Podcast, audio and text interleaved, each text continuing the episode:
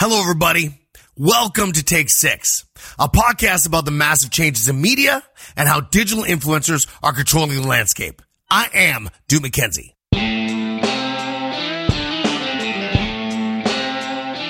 I'm here today with a warning for all of those who play a role in the marketing ecosystem. You have the most dangerous job in corporate America today. And every day, your corporate lives are becoming more and more at risk. Let's get into it. Let's talk about it. I have spent the last eight days in three states and seven cities meeting and talking with people in the marketing ecosystem. A large group of brand managers, PR professionals, and agency executives. And I love doing this. I love grouping my business meetings and business travel together because when I talk to a lot of people in the same industry, in different areas of the country, during the same period of time, I get perspective. I get perspective on how the industry is doing. I get to share that perspective with my colleagues. And today and right now, I'm going to share that perspective with you. I noticed a few major patterns that I would like to share with you today. Number one, Everyone that I spoke to is grinding and working really, really hard this year. It's going to be a great year in the marketing ecosystem. Number two, everyone in the industry seems to recognize how much the industry is changing before them. The phrase I heard over and over again was, it's like we are in a tsunami of change. Number three, and I found this strange. I found this really, really strange. No one that I spoke to believes that this tsunami of change is going to wreak havoc on their careers. Everyone that I spoke to thinks that their position in the marketing ecosystem is safe and they're going to ride this tsunami of change out. I have some news for everybody. Please do not shoot the messenger. If you are an executive in the marketing ecosystem, you have the most dangerous job in corporate America today. You have the most dangerous job in corporate America today. You're probably thinking, Duke, you're nuts. My job isn't in danger. I'm doing really, really well. And so this can't possibly apply to me. Well, I hate to ruin your day, but you are dead wrong. Look, I'm sure you're doing great. You're working really, really hard and you're getting the results that your company is asking for. For now. For now. But my friends, the issue isn't with you. It's with corporate and media as a whole. Let me tell you something. I've been in this industry for 20 years. Right now, I believe in the marketing ecosystem, there are some of the most talented, some of the most creative, some of the most hardworking people that are dragging their companies into the future. So because of that, I'm screaming this from the mountaintops. I'm going to be the marketing ecosystem Paul Revere.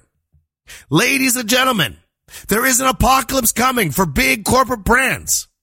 Ladies and gentlemen, these brands are going to see some tough, tough times ahead. And ladies and gentlemen, these brands are going to produce some very, very bad results. And you, Ms. and Mr. Member of the marketing ecosystem is going to get the blame. And you, Ms. and Mr. Member of the marketing ecosystem are going to be the scapegoats. And you, Ms. and Mr. Member of the marketing ecosystem are going to be the fall girls and fall guys. Listen, big corporate brands are going to see massive decline in market share. They are not going to hit their numbers. Their businesses will be in trouble.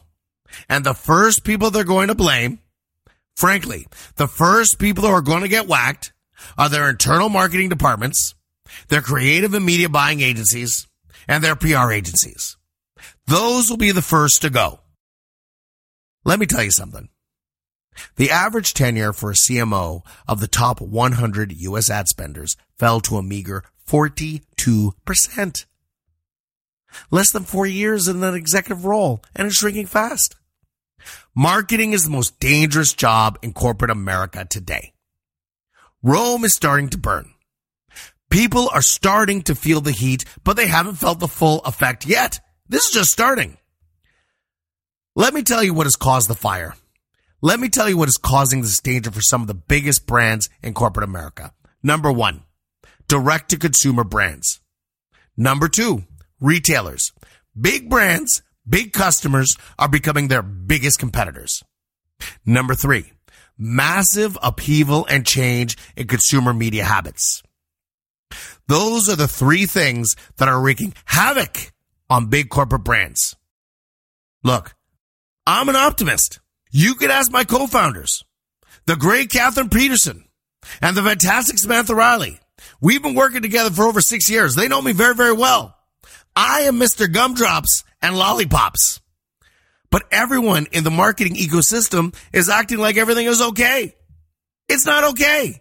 Marketing is the most dangerous job in corporate America today.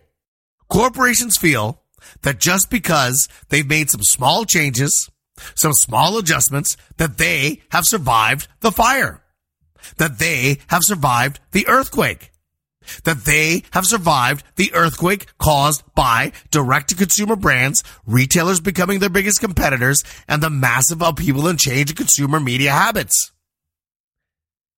70% of the time, before a massive earthquake, before the really big one, there's normally a much smaller earthquake. This earthquake takes place minutes and sometimes up to two years before the major seismic event, the big one, the game changer. They call this introduction earthquake the foreshock. What happens after the foreshock is that people get into this false sense of security. They believe that the worst has already happened. When the worst is about to come. The worst hasn't happened yet. We are experiencing a foreshock, folks. The big one hasn't come yet. Rome is burning, but the fire has just started. Now let's go into detail of the three causes for the fire in a bit more detail here. Let's start off with direct to consumer brands. The best way I could describe what's happening here to major corporate brands is death by a thousand cuts. The phrase death by a thousand cuts originates from an old Chinese slow torture called Ling Chi. Ling Chi actually translates to mean everything from death by a thousand cuts to slow slicing. Essentially, torture by Ling Chi involved the condemned individual having their body slowly carefully, and painstakingly cut hundreds of times. The process starts out harmless, but it ends up becoming one of the most painful, gruesome forms of torture ever. This is what direct to consumer brands are doing to big corporate brands.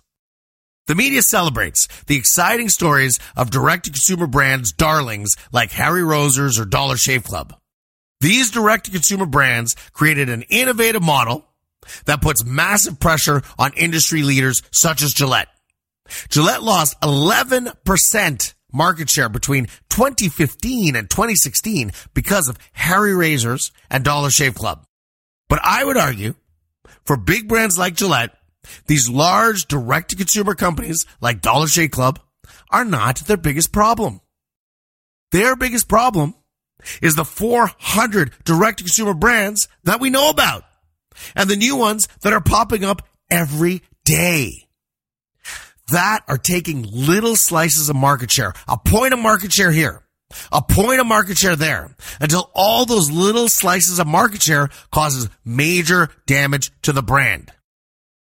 In the past, not so long ago, big brands, especially in the grocery and farmer channel, would keep small upstarts out because of slotting fees. Slotting fees are where big brands pay exorbitant amounts of money to get their products onto retailers' shelves. It actually was a great competitive advantage for big brands since it kept small new brands off of retailer shelves because most independent upstarts could not afford to pay. But with the adoption of e-commerce and the democratization of distribution caused by the internet and the smartphone, that advantage doesn't mean as much as it used to because these upstarts have found a way around the store shelves. These new brands go to direct to consumer, skipping the retailer altogether. These upstart brands are getting all these tiny cuts of market share that are slowly causing damage to big corporate brands. And here's the thing. And here's the thing. I'm not even sure if there's anything that a big brand could do about the death by a thousand cuts caused by the onslaught of direct to consumer brands. I don't have an answer. I don't have an answer. Typically, if a big brand can't beat a competitor, it buys that competitor. That is what Unilever did by buying Harry's Razors for $1 billion in 2016. But unfortunately, buying Harry's Razors is not going to work in this case. It's not going to solve the problem. It's not going to stop big brands from declining because every time you buy one direct to consumer brand, 10 more direct to consumer brands pop up. These small, nimble companies are having to survive off of small slices of market share taken from the market leader. So big corporate brands are going to continue to lose market share caused by hundreds of direct to consumer brands. And the first group of people who are going to get blamed are the marketing departments the agency partners, the PR partners, the members of the marketing ecosystem. They're going to get blamed. They're going to be the first victims of the downfall of big corporate brands. My friends, marketing is the most dangerous job in corporate America today. Number two, retailers. Big brands, big customers are becoming their biggest competitors. Ladies and gentlemen, I find the relationship between big brands and big retailers nut bar. I find the relationship between big brands and big retailers crazy. It's one of the most dysfunctional relationships I have ever seen. I'm talking high school, sophomore, first time dating dysfunctional. Earlier, we discussed how big brands pay retailers these massive slotting fees to get space on their shelves. Getting prime space on retailer shelves is a competitive advantage. Remember, as big as e-commerce is, it only represents 11% of total retail sales in the United States. So for big established brands, these retailers are the lifeblood of their business. And this is why the next point I bring up is the biggest reason why big corporate brands are in decline. So here's the racket. Here is the racket. So big corporate brands customers, the retailers, are taking all the data that they are collecting from selling big corporate brands products. They're taking all the money they're collecting from slotting fees from big corporate brands. And they're using the data and the money to develop their own products to compete with big corporate brands. The same big corporate brands who are paying them to sell their products in stores. And that, ladies and gentlemen, is what I call crazy. The tides of the world, the frosted flakes of the world are actively providing their biggest future competitors with data and investment. And perversely, big corporate brands indirect heavy investment of data and dollars into retailers' products is working spectacularly. It's working spectacularly. For example, in the grocery category, private label brands are anticipated to gain 8% points of market share over the next few years. Where do you think that market share is coming from? It's coming from companies that are paying them to be on their shelves. How long do you think it's going to take for that number to be 50%, 60%, 70%? And here's the rub. Here's the madness of the situation. There's only one solution for this. At some point, big brands are going to have to go to war with their customers, the retailers, and become retailers themselves. And yo, good luck with that. Godspeed on that journey. This corporate battle is going to cause carnage. And big corporate brands are going to lose market share. Big corporate brands are going to miss their targets. And while this battle is going on, and when the business is shrinking and targets are being missed, members of the marketing ecosystem are going to get the blame. Marketing is the most dangerous job in corporate America today. Number three massive upheaval and change in consumer media habits. Now, before we dig into this, I want to make sure that we have perspective on how much consumer media habits have changed over the last decade.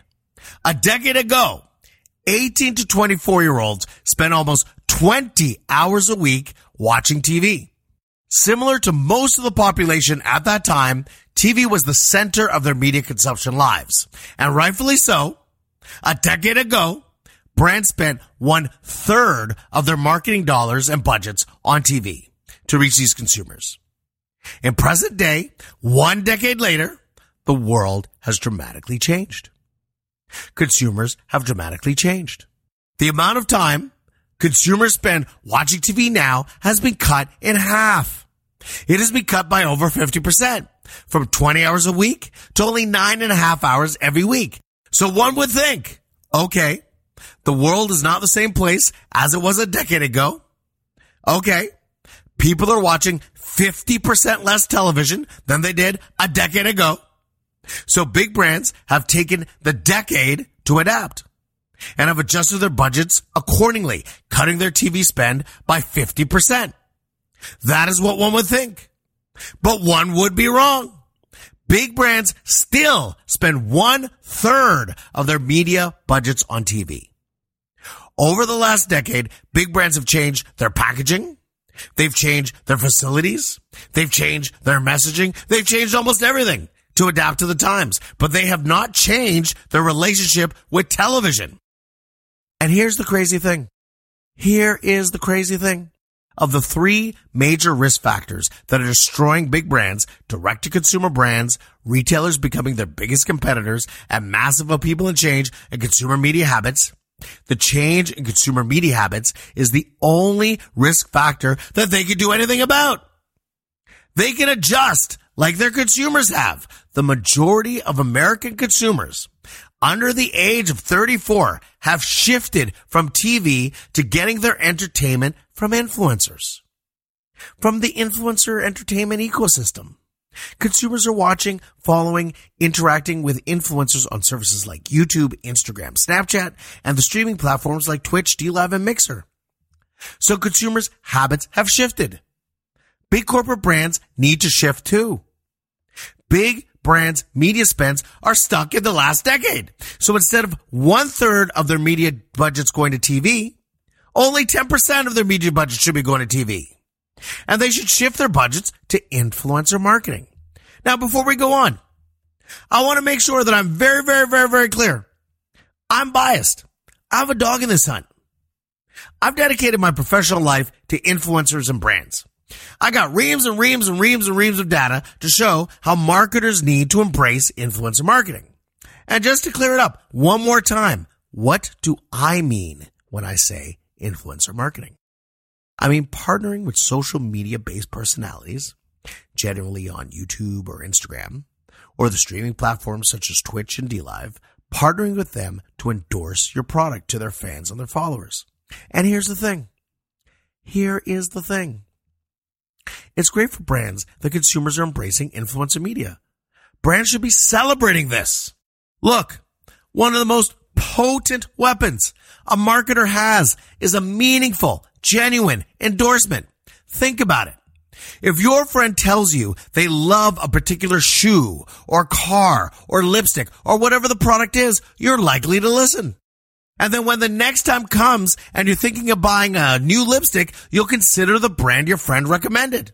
Most likely, you'll buy it because you trust your friend's endorsement of the product. And that's the basis for influencer marketing. A personal endorsement by an influencer who your target market considers their coolest friend. And no surprise, it works. 69% of millennials report buying products recommended by an influencer. Influencer marketing is like word of mouth at scale. So we live in an influencer media world, and yet brands continue to spend their advertising budgets on TV. It makes no sense. Well, actually, it makes a tiny bit of sense. And here's why. Nobody wants to rock the boat. Today, if you spend one third of your marketing budgets on TV, your boss or your boss's boss will be okay with that for now. For now. But that won't always be the case. And here's the thing. Math doesn't lie. Consumers are watching 50% less TV than they did a year ago. Yes, that's true. But an even more significant stat is that 86% of consumers fast forward through all of the commercials. So not only are consumers watching less TV, when they are watching, they're not watching any TV commercials. And big corporate brands failure to shift their TV budgets is damaging their performance and it will continue to do so. And if you are in the marketing ecosystem, you are going to get blamed for that poor performance because marketing is the most dangerous job in corporate America today. Ladies and gentlemen, history is a funny thing. It rewards people for making bold moves, having a longer term view, and not giving in to short term pressure. Rome is burning. Big brands are going to feel the pressure of direct to consumer brands. Big brands are going to feel the pressure of the retailers becoming their biggest competitors. Big brands are going to feel the pressure caused by the massive upheaval and change in consumer media habits. Not much can be done about the onslaught of direct consumer brands. Not much can be done about retailers becoming big brand competitors. But something can be done about catching up to consumer media consumption patterns. You could play a role to getting your company's brand to communicate to consumers how they are asking to be communicated to through their favorite influencer. You could do that. You could do that. Or you can follow the herd, do what your boss's boss thinks is right, and spend one third of your budget on TV. But here's what's going on. Here's what's going to happen. Three, four, five, or maybe six years from now, the same group of people who are basically encouraging you to spend one third of your budget on TV are going to come to the conclusion that spending one third of the brand's budget on TV is crazy. Because it's crazy. Because consumers are watching less TV. And when they are watching TV, consumers do not watch any TV commercials. None. Zero. No TV commercials. They don't watch any. Big corporate brands will figure this out. When this happens, the big brand bosses are going to go to their marketing teams. The big brand bosses are going to go to the agencies, the PR companies, and they're going to say to you, they're going to ask, why didn't you push the brand in the right direction towards influencer marketing? And when this day comes, when this day comes, what are you going to say? That you just played along? That you didn't push harder because you didn't want to rock the boat? What are you going to say?